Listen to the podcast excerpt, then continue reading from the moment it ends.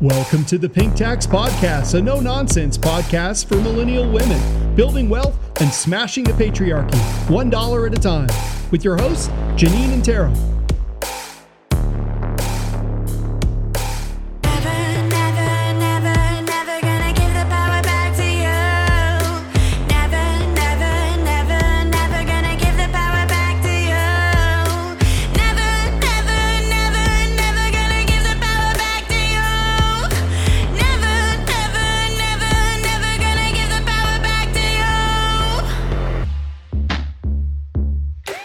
Tara, Hi, Janine. how are you? Good. How are you doing? Good. I think what I've seen in the news this week, or I guess over the past few months, is what we're going to be talking about today, and that's around the cost of actually living in the northern part of Canada. And one of the interesting articles that I found, was from a couple years ago, but uh, Nunavut is actually growing faster in the past couple years than many of the other provinces and territories across Canada. Mm-hmm. Yeah. It seems like there's um not just like an interest in living there. Like obviously people have been living there for a long time. Um, but it does seem like they've got a little bit more industry picking up there. Um I know across the north since tw 2008, some of the industry has left in terms of like oil and gas and mining, but it seems like there might be some new entrepreneurs getting up there um, and some different, um, yeah, industry and business and revenue generation coming from Canada's north, which is kind of interesting. Well, and I think also a statistic I found really interesting was that um, the fertility rate in Nunavut is actually 2.9 as opposed to the national average of 1.6. Whoa, that's cool. So there's lots of babies being born up there as well. That's so cool. Have you ever been to Nunavut or any of the territories up there? No, but I would love to. I've always wanted to go. So this is the other side of Canada, but I guess like always living on the other side of Canada, um, I've always kind of wanted to go up to the Yukon and see how it is, especially in like the summer. Yeah. It's just yeah, supposed to be beautiful, and anyone who's kind of gone on a trip up that way for hiking or even gone like on an Arctic cruise, um, has just said it's absolutely stunning. Yeah, my in laws went a couple of years ago. I haven't made it up north yet, but they said it was so beautiful and they loved it. Yeah. It is uh, more expensive to live there, though, which is. doesn't really seem great. So, yeah, so I was wanting to talk about that today. Like, we talk about the pink tax a lot and how ladies are uh, charged more for basic everyday things that we need to survive. Um, but then we also see that happening just kind of as soon as you cross, I think it's called like north of 60, but even um, like Nunavut is below the 60th parallel. So it just kind of seems like once you get into a northern province, northern territory of Canada, the increase in prices just go through the roof for basic um, needs. Yeah, and I know here in Alberta, Fort McMurray definitely sees some of those, not to the same extent as living in the north, but um, they definitely see an increase in some of those costs. And I know I've probably sent you a couple articles, and I know you were doing some research, but one of the things, um, you know, being 30 weeks pregnant, I'm eating a lot of ice cream, and I looked up how much ice cream, like a pint of ice cream, costs in uh, the north, and it's twelve dollars for a pint of ice cream up there. That's not Fair to That's- pregnant women. Yeah, well, I'm thinking like that's more expensive than my, you know, lactose free stuff um has ever been. I don't think in my life have I paid $12 for a pint of ice cream. and what else I found in this article was peanut butter was fourteen dollars a medium container, and um, some community, some smaller communities. Um, have reported that watermelons have gone for as much as seventy dollars. That's insane. Well, and, and like I think at a certain point, like why would you even bring it in? So when I was looking at the reports, it's like you can expect to pay on average, like across all products, two to three times as much as you would pay in southern Canada at any point. Um and yeah, a lot of it has to do with shipping and keeping the the produce and the the goods, you know, cold and um or or just, you know, like not rotten by the time they get there. Um but then if you know that they're going to have a shorter shelf life, it's harder to get them out there. Like if you're going to price a watermelon at $70, do you think anyone buys it? Like how much of this stuff just gets thrown out also? Yeah, that's a great question. I know when we were traveling to Iceland, obviously not the same, but similar in that everything kind of has to be shipped in from a long distance. I remember in the grocery stores, like mango, like a small mango was like $9. And I just, again, from like that perspective, like who is paying that? Like it's not, I'm not talking like a big, beautiful mango. I'm talking like it was smaller than my fist for sure. Well, and okay, so this got me thinking about like food distribution and kind of how this whole thing works. So I'll pay like 71 cents a pound for a banana, for bananas, right? Um, but I'll pay, and, and those are not from Canada, obviously. No one here is growing bananas. They are from somewhere closer to the equator, right? Apples. You can get apples from BC and you're going to pay over a buck a pound. So, like, I'm confused. Like, is this a labor thing as well? Like, are we just like super, um, you know, underpricing labor in certain areas, countries, and what have you? And then I don't know if it's just like there's like sort of like this extra jump to get a little bit farther north where it's like, okay, now it's no longer profitable. So for me to make like the same profit on the sale of a mango, I now have to increase it by like two or three times the price, which to me doesn't really make sense even from a business perspective. Like if I was going into the grocery business and was like, okay, I can make a 20% profit in southern Canada, but I would have to overprice it to the point of like throwing out food in northern Canada.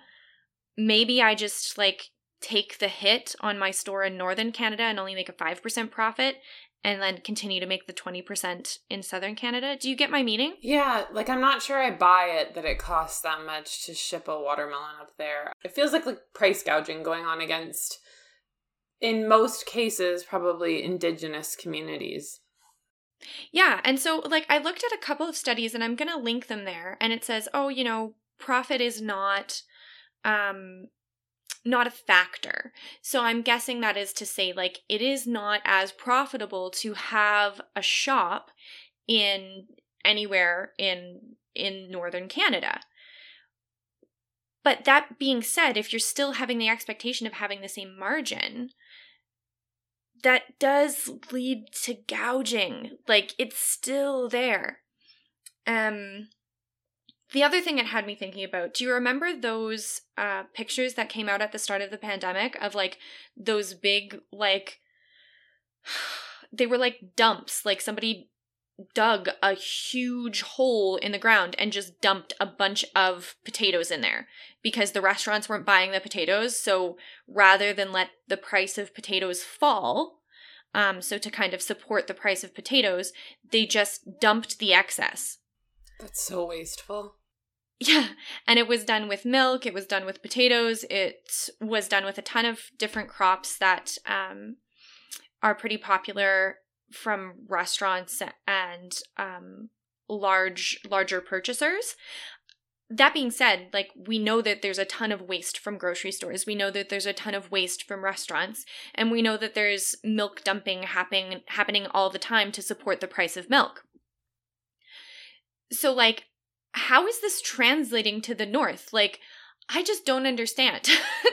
Help me understand janine. What do you think is going on here You know, I don't know a ton about food dumping. I I obviously know it happens, but what it seems like to me is that yeah, they there are businesses that are wanting to make as much money as they possibly can and whether that means they're dumping food so that they can maintain the prices or if they're just gouging communities that don't have any other means of getting food there because realistically when you look at it if you live in a small desolate community up north a plane is coming like once a week Yeah, and some folks only have access to the roads in the summer.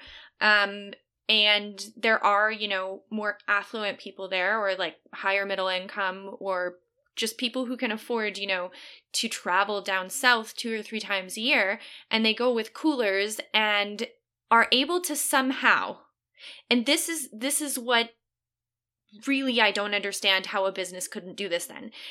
If it's cheaper for an individual family to book a flight down to Ontario, or if you're in the Yukon, book a flight down to BC, um, go to a, a national chain retailer, fill up a bunch of coolers, and then ship them back to your province of origin, somewhere in, in northern Canada. How is it cheaper for one individual family to do that two or three times a year to feed themselves than it is for a business to truck in food? Like, isn't it supposed to be cheaper for the business to truck in food? Wouldn't they be able to negotiate the shipping costs? Like, something does not track here. Yeah, I think like ultimately what it comes down to is there's there's going to need to be some policy put in place. Um, just reading through some of these articles about food insecurity up in the north, um, you know, there's some families that are four people or maybe five, and they're spending you know four hundred dollars a week on groceries. So. I mean, obviously depends on the age of your kids, but that seems and that's like a, a small budget. So, um I think like there's probably people spending a lot more on food. And what kind of even threw me further was the fact that like baby formula is costing some families like $52 a week. And as like a future mom, I'm just like how are we doing that to women and families that are lower income or not even lower income, just families that um, live in more I guess desolate or um, you know, far away or removed communities. Like, why are we not capping some of these goods? And are we gouging on like nutritious foods and then saying, well, a box of Captain Crunch is still the same price? That's, you know, what I'm also wondering is, you know, what portion of like junk food is getting subsidized in a way by these companies so that people will just buy more of it. Yeah, and I was about the baby formula. I was listening to that CBC show, The Cost of Living, which I don't know, maybe I shouldn't be promoting them here, but they are it's a really great show um and gives little like tidbits of information on kind of the same thing that we talk about. They talked about baby formula and they talked about it basically being a monopoly. There are not many producers for it and um also like it never goes on sale because it's something that you cannot really negotiate. So there's very little elasticity in the price, right? I remember this from Econ 101 or whatever, and the example that was used there was obviously, or not obviously, it was insulin. So baby formula would kind of be very, very similar in in that case, right? Like no matter what the price is, mm-hmm. you're still going to pay for it. Exactly. And I'm wondering how much of this is happening to, you know, our northern neighbors where folks are going in there and saying, I know that's like, we'll never discount the price of apples. We will never discount the price of watermelon. We'll never discount the price of things that are healthy, are really non negotiable because they're food, and don't have a high um, or a long shelf stable life. And um you know do have to be shipped in. So we can discount the captain crunch because you might get somebody who um is going to pick it up on an impulse buy. But if you're talking about something like your whole wheat breads and your apples and your cucumbers and the things that are healthy and that you actually need to live i would like to know how often those items go on sale in the north.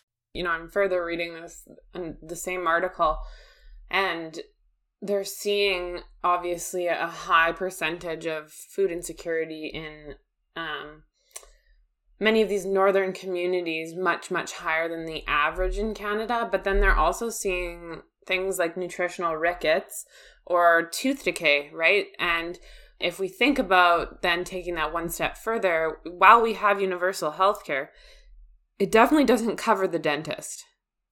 Mm-hmm. Mm-hmm. And if you're already going to be paying like two or three times as much on your groceries, and then we'll get into the other things that are more expensive up there too, you don't have a lot left over to spend at the dentist. And um, Does anyone have anything left over to spend at the dentist? Because I'm just gonna say, every time I go there, it's like at least five hundred dollars. I love my dentist. Great, great human. Very expensive. And um, for my particular plan, it's not direct billed. So it's fine because I get charged and then I basically get 80% of it back in a couple of days. But if I didn't have that room on my credit card, it could be a lot more painful. If I lose my insurance, we're just not going to go, obviously. We can't afford it when you move to um, a work based insurance model, you lose a lot of people because they have to wait until, I don't know, they have a tooth abscess, or if you like look to our southern neighbors, um, you've got people who will just not be able to take care of themselves in, in any sort of um, kind of preventative health, health um, sorry, they won't be able to do any sort of preventative health to take care of themselves and will end up, you know, having very high cost surgeries that here we can prevent through um it's not great, but it's at least a little bit better in that it's not fully two tier yet.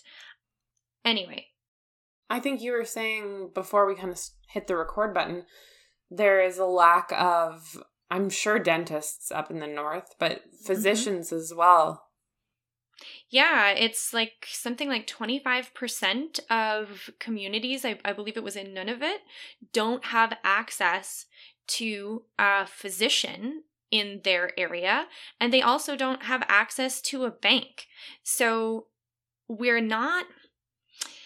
We're not really providing the same level of service that we would provide in the South. And, like, I've got to say that speaks a lot to profit incentives to me you know? Like if we are trying to to leave it up to individuals or businesses to move up there and provide these services when they know they're not going to make the same profit margin they're not going to go.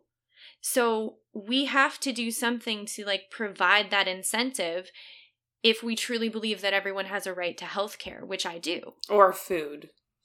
and food exactly right so i think this is something that needs to be worked on and i mean there are food subsidies now but they're going to the retailers and i don't love it I don't like that because I feel like how do we mandate that they're passing all of that on to the consumer? exactly and like i remember uh thinking about this when it came to that what was it called the like the recreation subsidy that we used to have here Mm, mm-hmm. And dance was still very expensive for children. You know, it didn't really do anything. It was almost like the prices were raised to kind of account for that. So I don't think that it helped that many more people get into sports or any like kids get into um Well, the credit was a joke. Like you can claim up to a thousand dollars, which anyone Yeah. who's in like a um a very competitive sport knows you pay more than a thousand dollars. But then you only got fifteen percent of that as a credit. And I was gonna say like I'm not 100% sure on all the food subsidies, but I know there's like that northern residents tax credit or whatever on the tax returns. But again, that's again tax or tax credits only help people who pay taxes, which means you have to be of a mm-hmm. certain income bracket. Yeah, and you have to pay that all out of pocket first. So if you don't have the money in the first place, that 15% isn't really going to make a difference to you if you can never claim it. Exactly. Like if you don't if you don't have the ability to cut a check up front or you don't have room on your credit card, it's not going to happen. And in this case, you're going to starve. It's not that you're not going to play soccer at 4 years old. You're literally going to starve. Yeah, and I mean, I'm sure there's been studies on this, but like, what does food insecurity do to children psychologically? Yeah, and well, one of the things I saw is that in um, northern Canada, the life expectancy is 10 years lower than us folks here in the south. There's a lot going on. Um, I didn't look up the suicide rates, but I I have a feeling there's as we've seen in certain pockets of Canada, there are higher suicide rates. Those also happen to be the places where you don't have access to doctors, you don't have access to food, you don't have access to the same things that are our basic needs to survive as people. And that does something to you psychologically. It for sure does. Well, and who are we to say, you know, again, I, oh, I always come back to this like, who are we to say one group of people or one person is more valuable than another, right? Like that's really Mhm. what it comes down to. If we're going to say we don't believe in making it so that preschoolers or kindergarten kids are starving when they get to school, so we're going to provide, you know, affordable, healthy eating for all of those kids, it can't just be only for the white kids that live in, you know, Edmonton and Calgary or whatever. Yeah, and I mean, and coming up to the issue of race as well, like there's this a lot of indigenous folks that live up there. And the thing is, before colonization um, and everything like that, these folks were doing just fine. Like, I just, I have to be very clear about this. This is a problem that is recent and has been created by modern society. So why do you why do you think that is in terms of um, I guess I'm going more towards the fact that I'm pretty sure, and uh, correct me if I'm wrong, but some of those northern communities aren't great for growing. No, fair for sure. But when we think about things like and I know it's it's like a big deal with like the seal hunt and stuff like that and I am a recovering vegan so like I I get it. They're cute. Um that said, they're a traditional source of food. Um we've seen a depletion in traditional food sources when it comes to traditional in hunting in indigenous communities. Um some of it has to do with climate change. Some of it has to do with um, there were methods of forced starvation here when uh, the original Europeans were colonizing everything. And white folks hunted stuff too. Um, hunted some of these animals, you know, to the brink of extinction. So if you go into a new territory and i kind of explained it to my kid like this when they asked um about new brunswick and like was it new and i was well it's new to somebody um it's kind of like you go over to somebody's house like raid their fridge and then just like f off basically and um ensure that they like don't get hired they don't have another means of getting money to then restock their fridge like it's it's basically the same thing. It's dick move. Like yeah, it's been hundreds some odd years, hundreds of years. Um but like it's a super dick move. Um a lot of the the traditional agriculture and the the traditional hunting sources like they're just gone basically. Yeah, that's definitely a big problem and is frustrating. And it kind of forces them to follow, I guess, like white people's way of life in another sense. Yeah, and then we're kind of restricting their access to that too. We're like, oh, well, if you want to eat the standard American diet, like you have to pay three times more than somebody living in southern Canada. That's also not great from like a racialized colonial perspective. As a settler person, this is just what I'm seeing. I have like no actual knowledge of this firsthand or um I mean honestly even secondhand, but from what I've read in some of these reports and stuff that I was going through, that's that's the sense I got. I mean, I haven't lived it, but I was like, whew, that does not look good. Well, and I'm sure the income is does not match what these people are having to pay. Like I'm sure they're not being paid three times as much as as we are here in southern Canada, and I think that that you know kind of ties in nicely to our conversations these past few weeks about universal basic income and how it needs to be based on location. Yeah. Well, and here's the thing though too. So I looked up the median incomes and across uh, the Yukon, Northwest Territories, and Nunavut, you actually do see like there's an increase somewhere between. So the median income for Canada is like sixty-one thousand for a household in 2018.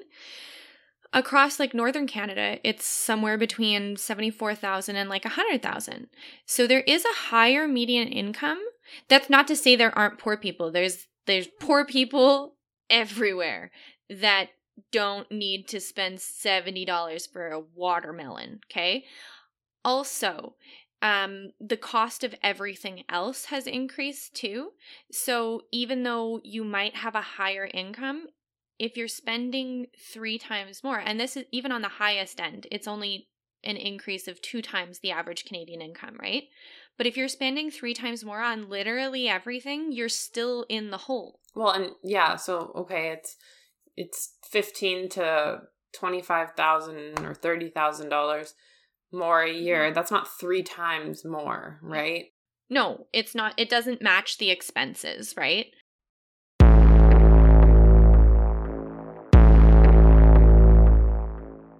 So, for other things that are way more expensive up north than they are in southern Canada, we also see internet access.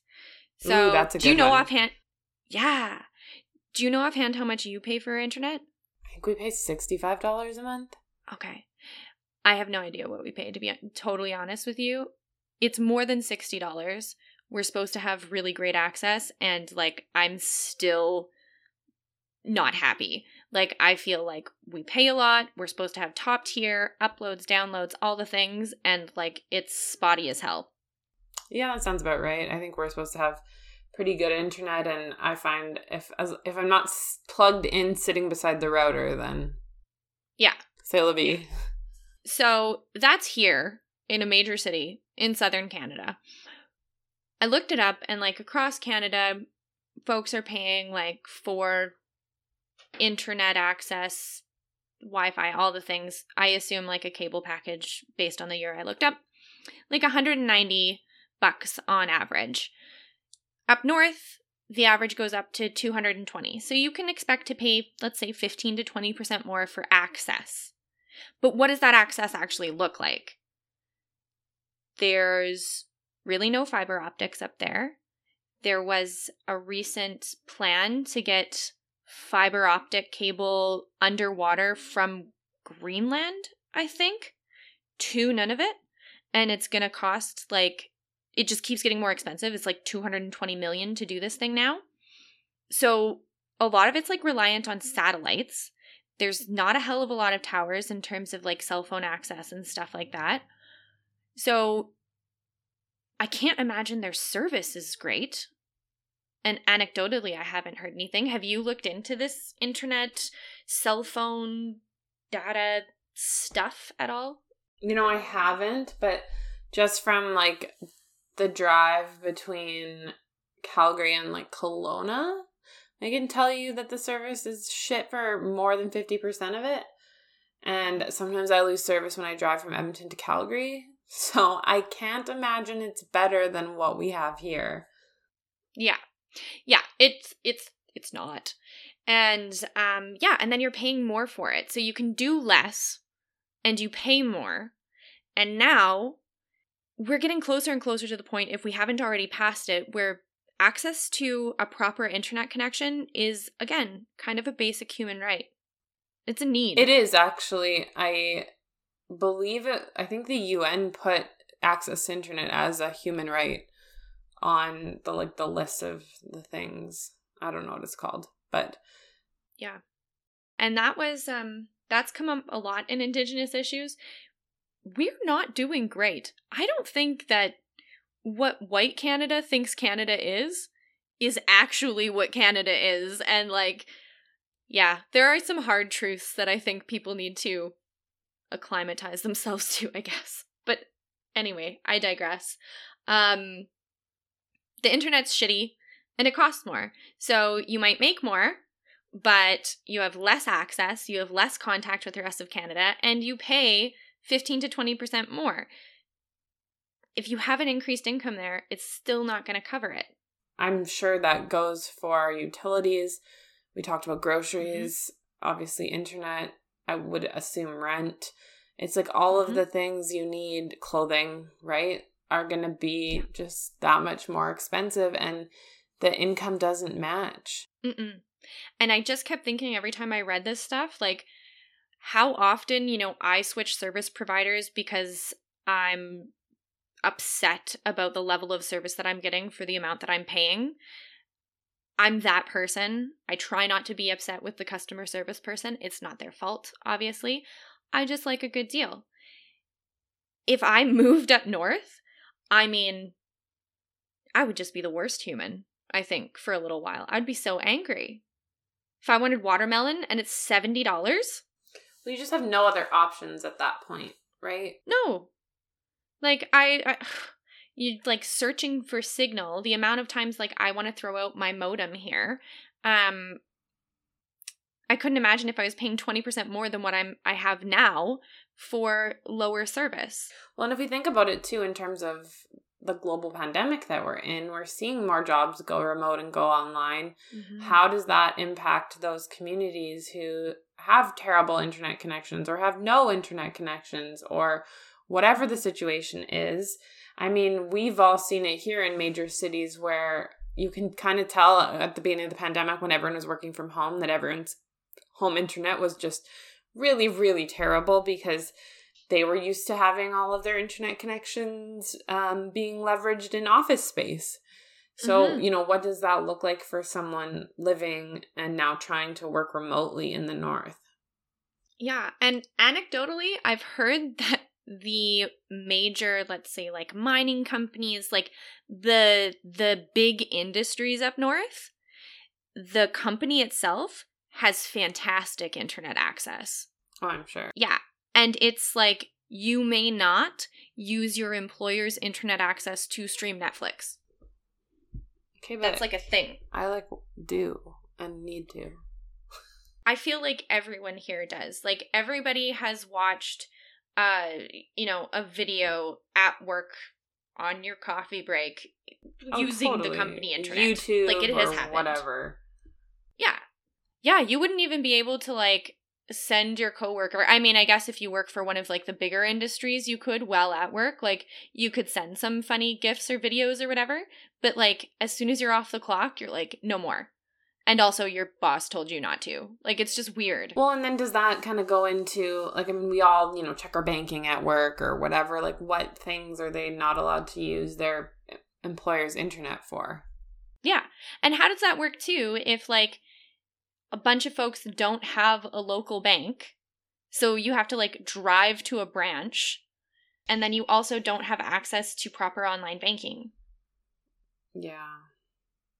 I feel like I kind of need to go up there and like live for a bit to like truly understand the frustration because but thinking about it now, I'm very frustrated. Well, I'm thinking through, you know, it's not just one thing. It's like, how does that one thing affect all of these other things that we didn't even think about? Like, I didn't expect to talk about internet or, you know, COVID in relation to this, but, you know, it all ties in. Mhm. Yeah, I mean, your life isn't based around one aspect of anything, right? Your access to food or healthcare or internet, um, the effects that your employment have had on COVID, like you're not you can't compartmentalize your body. You know, and I don't even think people can really compartmentalize their lives or their minds as much as some folks say you can. It's all going to bleed into each other. If you have a bad mental state or mental health, um, because you can't put food on the table for your family, you're not going to show up to work to do and be your best self, right? Like you just no, can't. definitely not. No, you you for sure can't, and I don't think that should be an expectation of anyone either. Oh, agreed, but I'm sure it is. Okay, here's another thing that like blew my southern Canada mind. Like absolutely.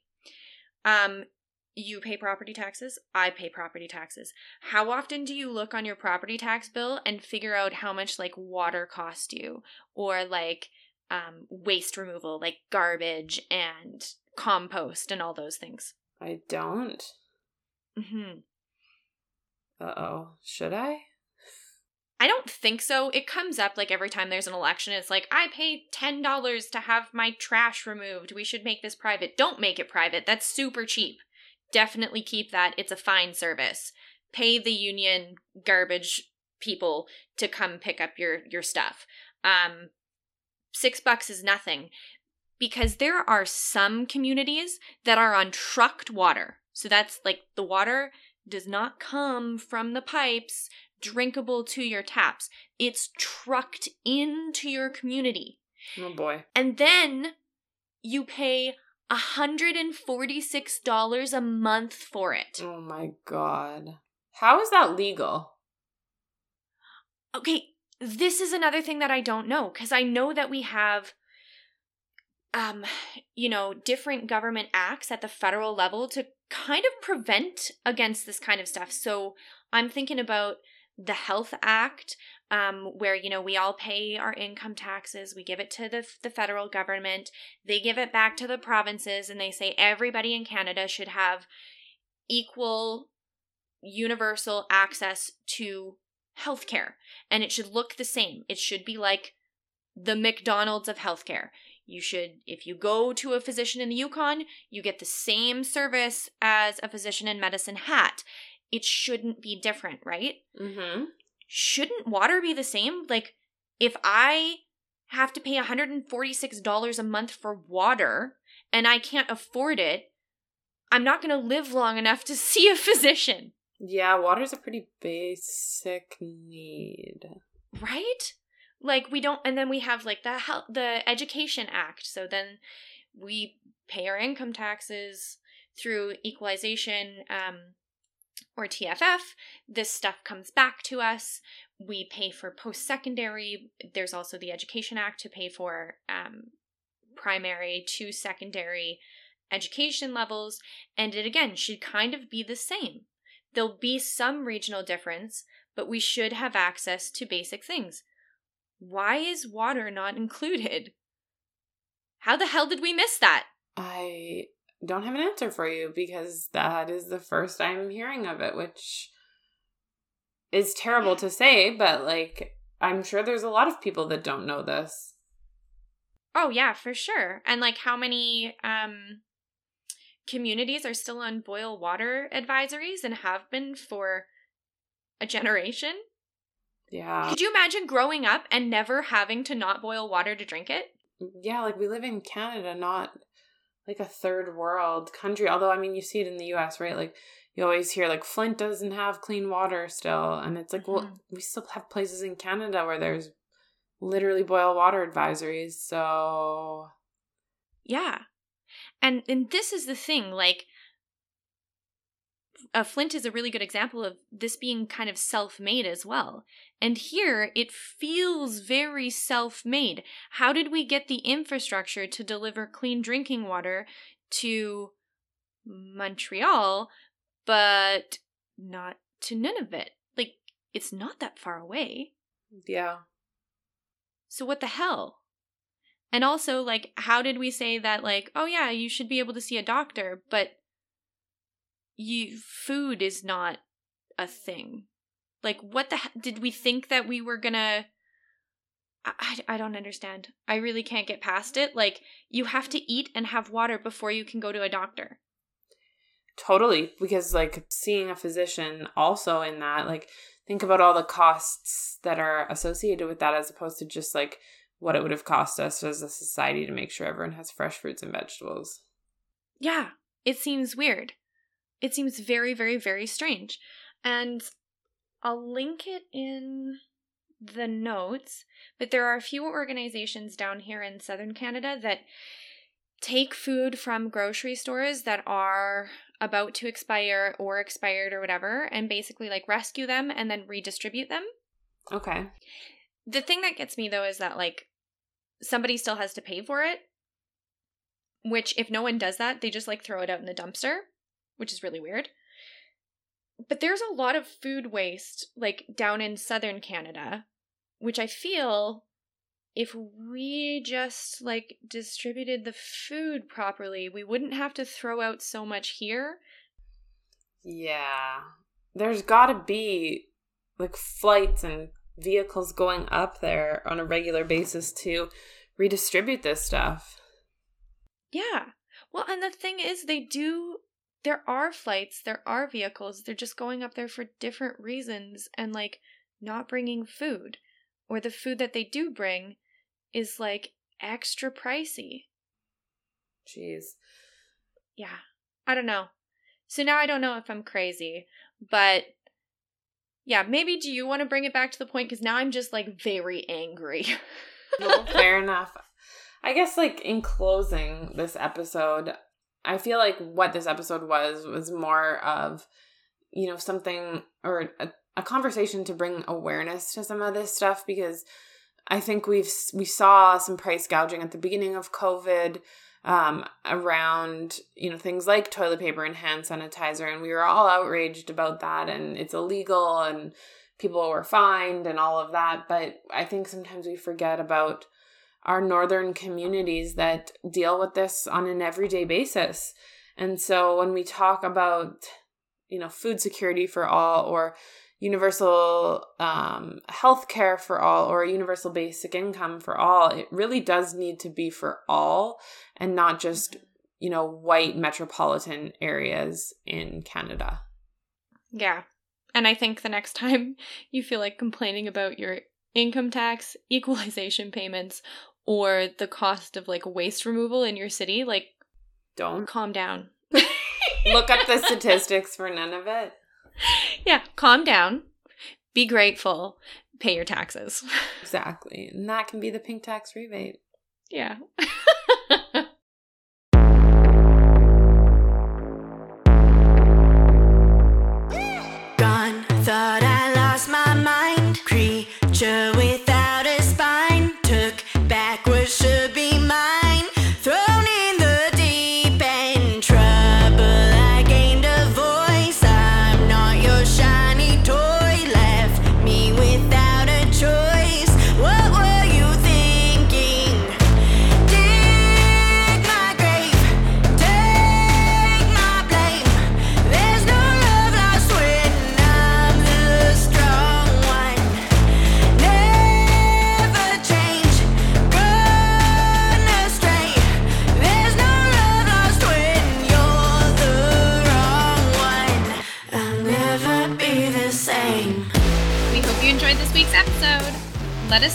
on Facebook, Twitter, and Instagram. The Pink Tax podcast is recorded in the Treaty 7 region of southern Alberta. Our music is provided by Margot. You can find her work at noisebymargot.com. Sound editing by Peter Dobson. If you'd like to support the Pink Tax podcast, you can make a donation at liberapay.com slash pinktaxpodcast and submit a five-star review on Apple Podcasts.